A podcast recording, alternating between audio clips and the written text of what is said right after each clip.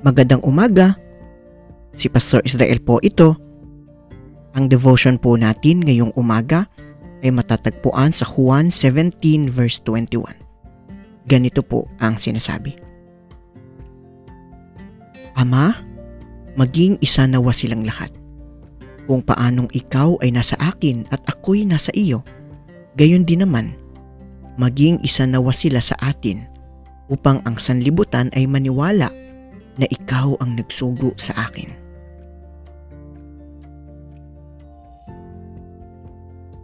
Bago lumisan si Kristo, ang talatang ito ay ang panalangin niya para sa kanyang mga alagad. Dalangin niya na ang kanyang mga tagasunod ay magkaisa dahil ang pagkakaisa ng mga anak ng Diyos ang katunayan na nasa kanila ang presensya ng Panginoon. Sa kasalukuyan, marami ang hadlang sa pagkakaisa ng pamayanan ng mga mananampalataya.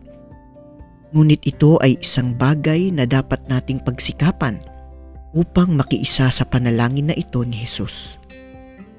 Bilang mga kabilang sa bayan ng Diyos sa kasalukuyang panahon, nawa ay atin ding pagsikapan na makiisa sa ating mga kapatiran sa kabila ng ating mga pagkakaiba-iba dahil ito ang katunayan na sumasa atin ang banal na espiritu ng ating Panginoon. Tayo po ay manalangin. O Diyos, nawa kami po ay maging isa.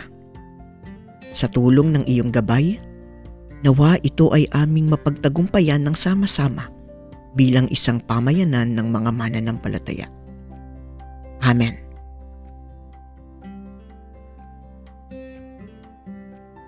Bye.